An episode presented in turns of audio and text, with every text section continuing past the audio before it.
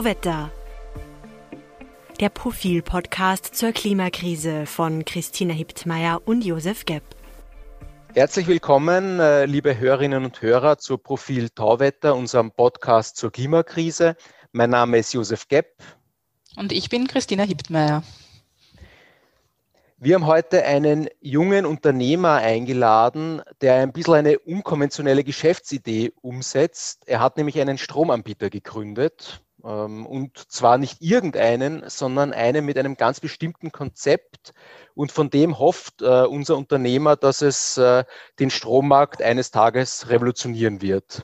Und ähm, was äh, der uns erzählen wird, ist bei weitem nicht nur die Geschichte von einem Start-up und all den Chancen und Problemen, die da mitkommen, sondern äh, viel schwingt damit äh, generell über erneuerbare Energie, über elektrischen Strom und über die ganze riesige Transformation und wie die stattfindet und wie die vielleicht noch besser stattfinden könnte.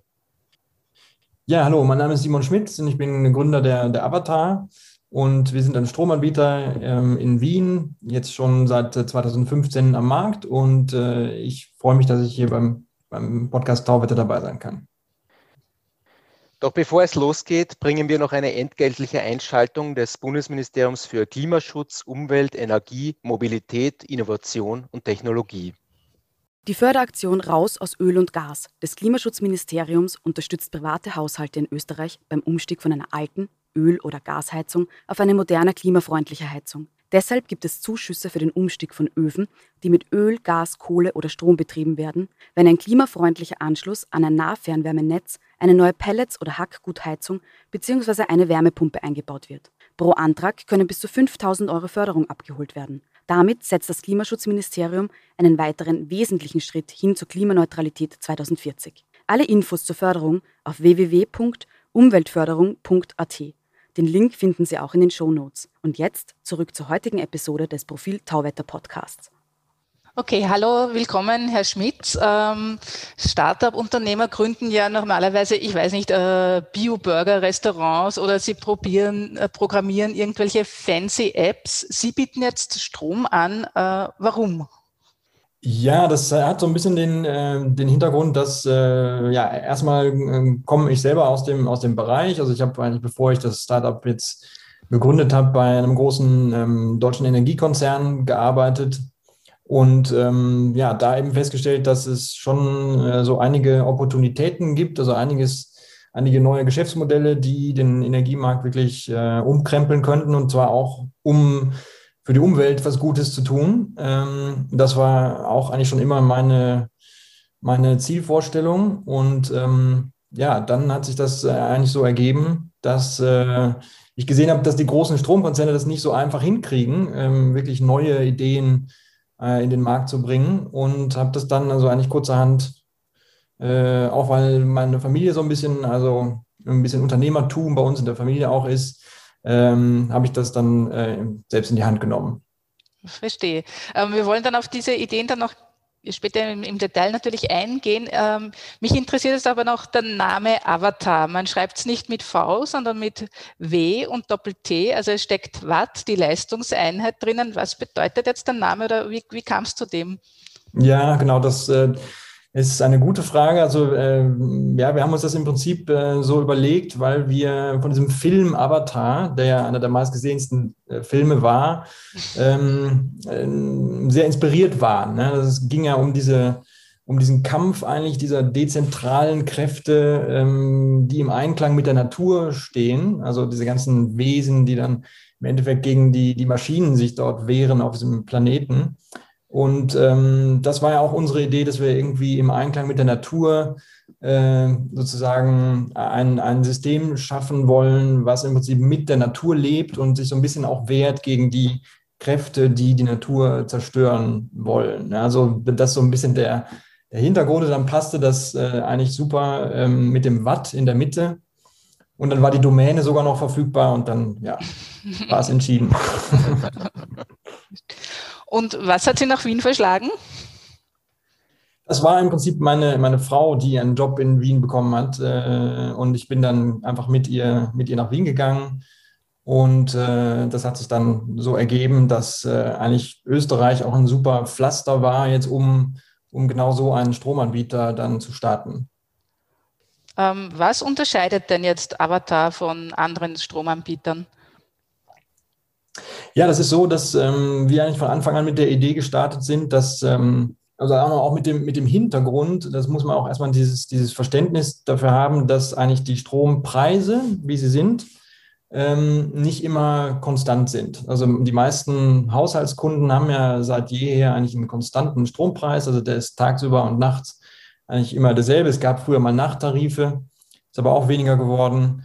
Und mit dem Einzug der erneuerbaren Energien, und das war schon vor, ja, vor, vor 10, 10, 15 Jahren eigentlich erkennbar, ähm, ist es jetzt immer mehr so, dass der Strompreis sich extrem ändert wenn eben viel erneuerbare Energie jetzt gerade verfügbar ist.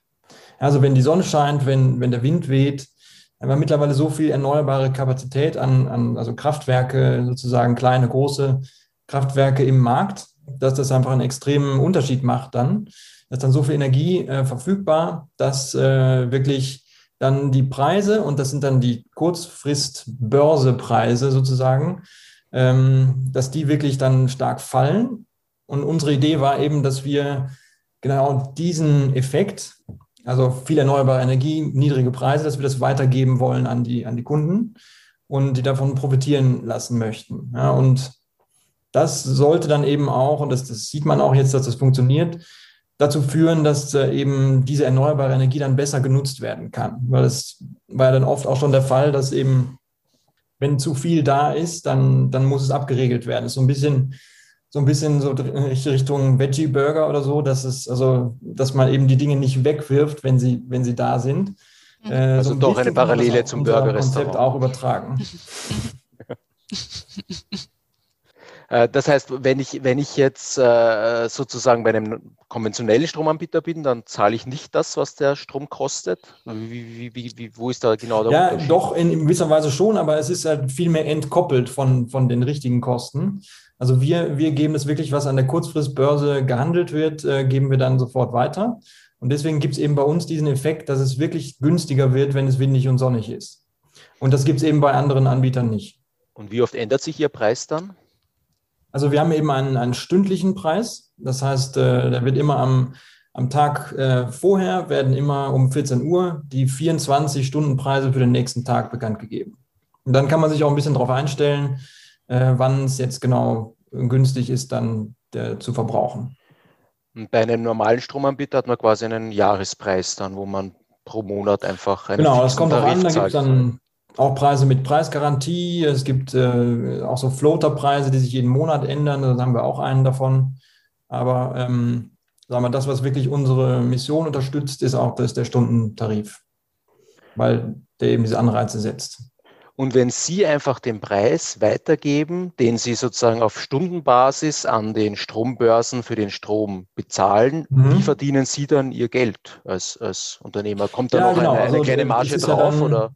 Also wir, wir, es, gibt also bei uns auch negative Preise, das heißt, dann, dann werden wir quasi dafür bezahlt, dass wir an der Börse einkaufen. Und das geben wir auch an die Kunden weiter. Das heißt also, die Kunden werden dann dafür bezahlt, ähm, dass sie zu den Zeiten Strom kaufen. Äh, aber wir verdienen dann eben Geld nicht über die Marge an der Kilowattstunde, also an dem Strom selber, sondern einfach an der Grundgebühr, dass also ein, ein Kunde ist, ist Kunde und der zahlt einfach eine jährliche Grundgebühr und je mehr Kunden wir haben, desto, desto mehr können wir unsere Fixkosten decken und, und Geld verdienen. Ich glaube, das ist für den Laien fast unvorstellbar. Wie kann das sein, dass ein Preis negativ ist? Was passiert da, dass ich plötzlich sozusagen Geld bekomme ja, dafür, dass ich Strom verbrauche? es wird sozusagen so ein, so ein großer Druck erzeugt, dass also der, der Strom eigentlich äh, einen negativen Wert hat. Das ist eigentlich wirklich zu viel Strom dann da. Und es gibt zum Beispiel dann auch manchmal Kraftwerke, die sind so unflexibel, dass die nicht mehr, dass die, äh, die wollen nicht ausschalten. Ja? Und die lassen sich dann eigentlich dafür bezahlen, dass sie weiterlaufen dürfen. Aber dann muss der, die Windkraftanlage oder das Solarkraftwerk eben abgeriegelt werden. Und das ist eben, das ist eben das Problem. Wenn man dann zu der Zeit die Nachfrage anheben kann, dann hat man eigentlich mehr Ökostrom verbraucht und dann hat man mehr Ökostrom, sagen wir mal, unterstützt. Jetzt reden seit Jahren alle von grünem Strom, von erneuerbarer Energie. Ähm, diese Idee bei allem Respekt, ich meine, gute Ideen sind immer einfach, aber sie klingt jetzt schlüssig. Also wieso haben, bietet das nicht längst jeder normale Stromanbieter an, was Sie da auf Startup-Basis äh, versuchen? Ja, ich meine, man, man, muss ja schon sagen, dass es mittlerweile auch einige Nachahmer gibt. Also wir sind immer noch stolz darauf, dass wir die Ersten waren, die das, die das gemacht haben, aber sowohl in Österreich als auch in Deutschland kommen jetzt immer mehr auf den, auf den Markt, die, die das tun. Ähm, und die eben auch, sagen wir mal, genau die, die Kunden, die wir ansprechen, eben auch wichtig finden. Das sind ja dann äh, auch zum Beispiel die, die Elektroautofahrer, die jetzt immer mehr werden. Ja. Aber im Wesentlichen gibt es schon einige Hürden eben. Ja. Also äh, man macht das nicht mal, man muss zum Beispiel das, das Abrechnungssystem, äh, was dann dahinter steckt, das muss er dann wirklich stündlich äh, rechnen können sozusagen und das auch auf die Rechnung bringen dann. Das ist eine, eine Sache, der ganze Stromeinkauf dahinter muss, muss erst so organisiert werden, dass das stündlich geht. Ähm, und was auch noch eine Rolle spielt, das sind die berüchtigten Smart Meter, also die, die intelligenten Stromzähler. Die haben halt eigentlich auch viel länger gebraucht, um wirklich jetzt Einzug zu halten in, in die Haushalte. Also ohne die geht es Als nicht. wir auch am Anfang gedacht haben.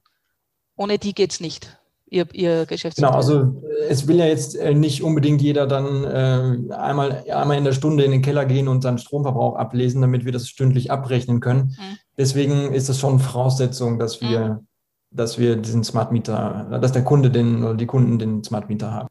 Und äh, Sie haben gesagt, Sie waren vorher selber bei einem großen Stromkonzern tätig. Mhm. Äh, ist die Einführung solcher Modelle da Thema oder kommt das überhaupt nicht in Frage? Oder wie kann man sich das so aus dem Inneren eines Unternehmens vorstellen? Ja, das wurde dann oft so abgetan, dass das eben, sagen wir mal, ein absolutes Nischenprodukt ist und dass das äh, ja sowieso nicht richtig funktioniert und das ist einfach dann äh, auch äh, nur, nur was für die Technikfreaks oder so. Ja, das wurde dann oft so, so belächelt, aber jetzt ist es so der, der Konzern, ähm, bei dem ich war, also E.ON, die haben jetzt auch so einen ähnlichen Tarif gestartet, allerdings nicht so gut wie unsere, meiner Meinung nach. Aber die sind Das lassen wir jetzt mal so stehen. Gekommen. Das ist, ja. das ist so, äh, dass es in die richtige Richtung geht. Ja? Weil es hängt ja auch von anderen Trends ab, die sich mittlerweile komplett bestätigt haben und da ist eben die E-Mobilität ganz, ganz wichtig. Ja? Jetzt bin ich ein ganz normaler Stromkunde, habe kein E-Auto. Komme ich da auch äh, als Kundin für Sie in Frage oder macht es da wenig Sinn in, in so einem Fall? Also äh, man kommt dann schon als ähm, oder Frau eben äh, in, in Frage, äh, auch mit, mit anderen Tarifen. Also wir haben eben auch normale Stromtarife, aber gerade der Hourly, so heißt der stündliche, der, ähm, ja, der schafft halt schon auch einfach ein Bewusstsein dafür, wann der Strom jetzt wirklich grün ist. Mhm. Und allein, allein das sozusagen hat natürlich auch schon einen Effekt, dass man sich mal Gedanken darüber macht. Vielleicht kann man dem Stromsystem auch irgendwie helfen und dann auch noch selber ein bisschen davon profitieren. Äh, zum Beispiel den Geschirrspüler oder die Waschmaschine kann man dann schon auch äh, zu den richtigen Zeiten einfach anschalten. Ähm, oder es gibt auch teilweise schon Apps, die das dann, die das dann übernehmen. Dann sagt man, soll in, in zehn Stunden fertig sein und dann sucht er sich die günstigsten Stunden. Mhm. Also da kann mhm. man schon viel machen und viele kleine Verbraucher machen ja auch in Summe trotzdem einen großen Impact, so wie wir gerne sagen. Ja, okay.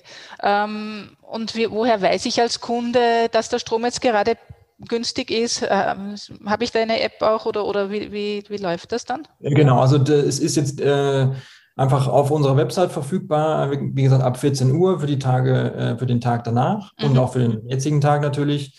Und äh, die App werden wir jetzt dann auch demnächst rausbringen, dass wir es endlich auch am, am Handy dann äh, sozusagen, und man kann es jetzt auch am Handy schon, schon sehen, Mhm. Aber wir werden jetzt auch ein eigenes Kundenportal entwickeln und äh, da wird es dann noch einfacher sein, das, das abzulesen. Verstehe. Aber das heißt, ich muss mich schon auch damit beschäftigen. Also es geht jetzt nicht so.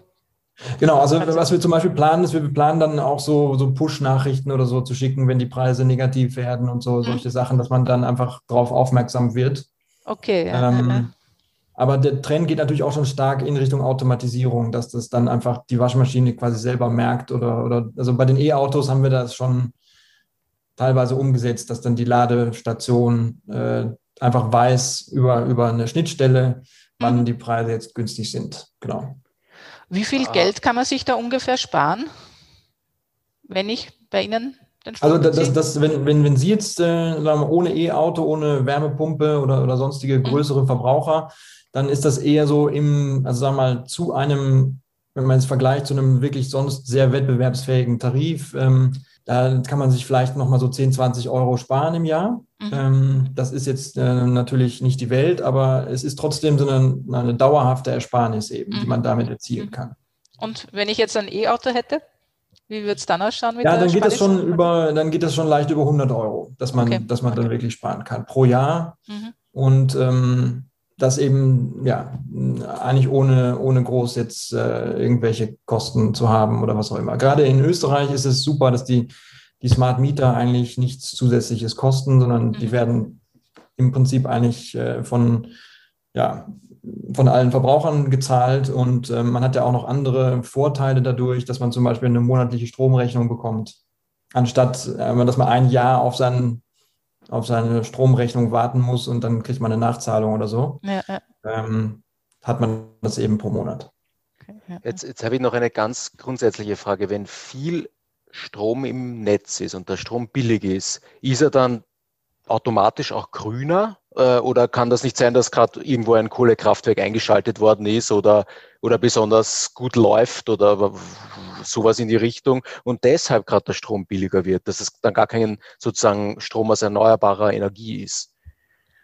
Nein, es ist schon es ist eine sehr starke Korrelation. Also das, das hängt schon sehr stark zusammen, dass der Preis eben, das ist ganz einfach äh, Angebot und Nachfrage eben. Ja? Also der, der, Preis geht einfach runter, wenn viel Angebot da ist. Ja? Also wenn die Nachfrage gleich bleibt, äh, dann, dann ist es auf jeden Fall so. Und, ähm, und deswegen kann man dann schon sagen, dass, dass der Strom äh, grüner ist. Ja? Also äh, es wird dann immer noch irgendein also nur in ganz seltenen Fällen ist es ja so, dass dann wirklich nur noch Wind- und Solarkraftwerke am Netz sind.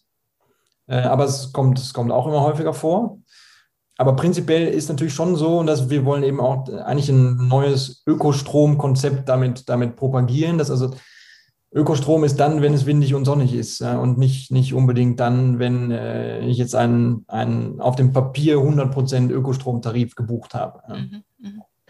Das kann ich aber auch machen. Ich kann ja einen normalen Ökostromvertrag Absolut, abschließen. Ja, was, was ist dann der Unterschied zu dem, was Sie anbieten und zu dem sozusagen klassischen Ökostrom?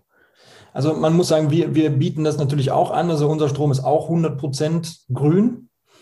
Aber das ist eben eine relativ komplexe, sagen wir mal, Buchhaltungslogik, wo dann auf ein Jahr gesehen sozusagen äh, die, die, äh, die Herkunft des Stroms nachgewiesen wird dass das, äh, dass das wirklich äh, von, von grünen Quellen kommt. Das ist auch in Ordnung, aber es ist eben eine Buchhaltungslogik und es äh, funktioniert jetzt nicht in Echtzeit. Und das bei uns ist es eben schon so, dass die, die Preise wirklich dann genau günstiger sind, wenn es, wenn es grüner ist auch. Und insofern, wenn man dann darauf reagiert als Kunde, dann kann man schon einmal diese Echtzeit, in dieser Echtzeitlogik einfach grüneren Strom haben. Ja? weil das wirklich dazu führt, eben, dass äh, der Strom kommt ja aus dem, aus dem Netz in der, in der Sekunde.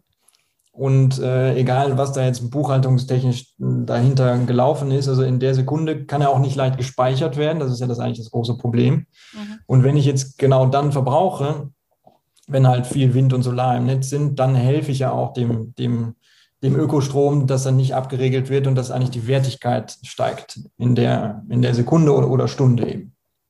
Aber ich meine, Sie, Sie finden ja wohl, äh, dass, dass sozusagen Ihr Echtzeitkonzept besser ist als das buchhalterische Konzept Absolut, von ja, einem klassischen Ökostromanbieter. Wo, wo, was genau macht das jetzt sozusagen? Okay, ja, also ich versuche es nochmal, ja.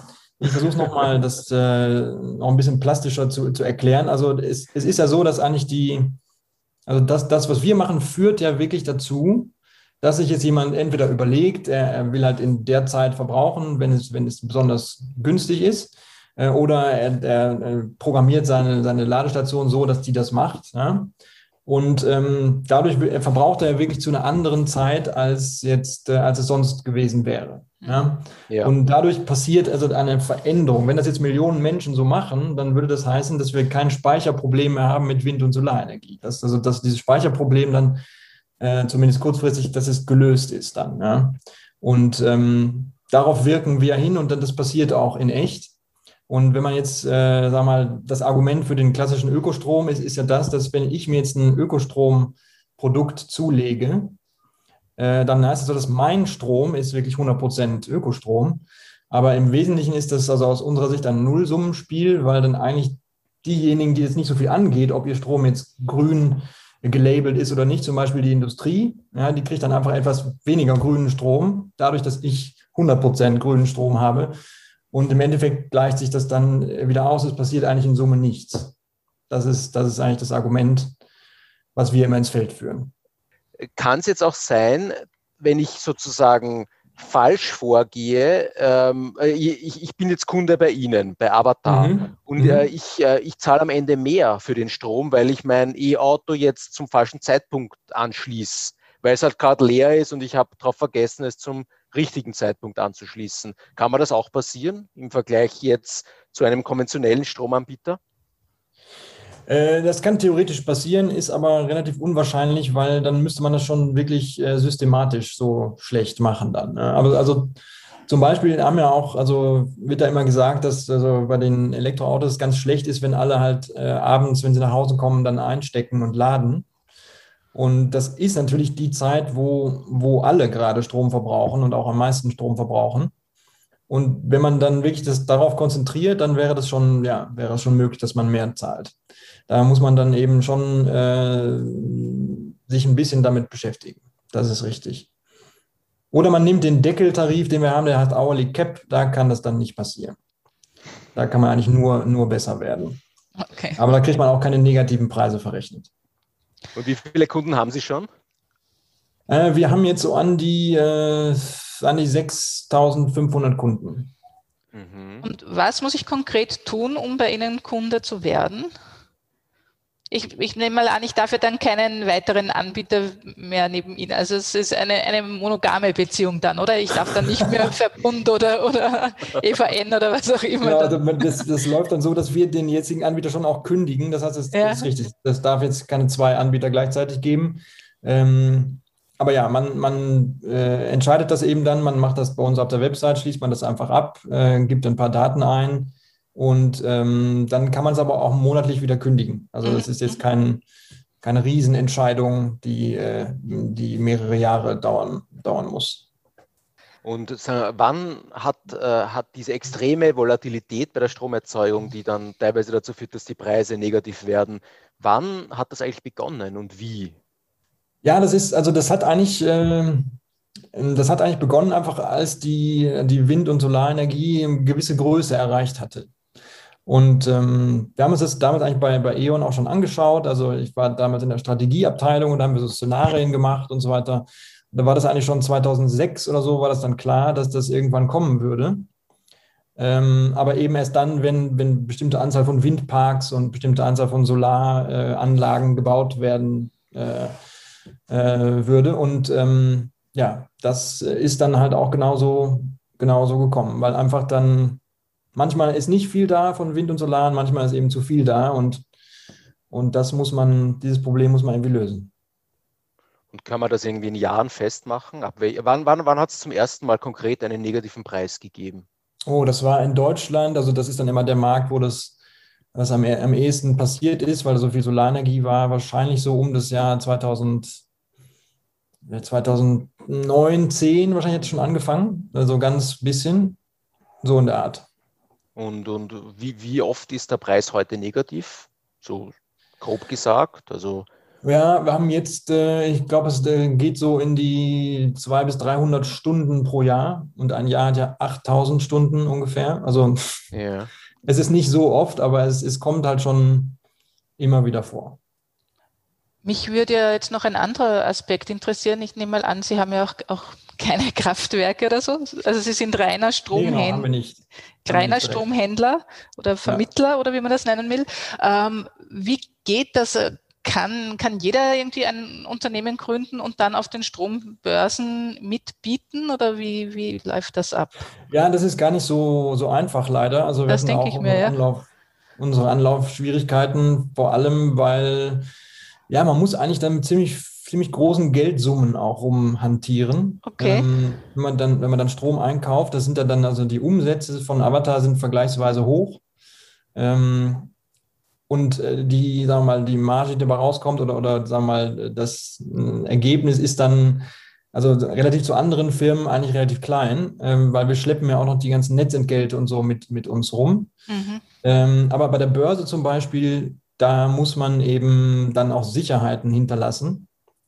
Und zum Beispiel direkt an der Börse handeln darf man nur mit 5 Millionen Eigenkapital und das, äh, das äh, ist jetzt noch nicht möglich. Wir haben aber jetzt eben Lösungen für diese, für diese finanziellen Sicherheiten. Okay. Ähm, dass, wir, dass wir da zumindest, dass die, da mal das Vertrauen da ist bei den Stromhändlern, dass, dass wir das auch zahlen können und so weiter. Okay, ja, äh, äh. haben Sie da auch so Mindestabnahmemengen oder etwas in der Art?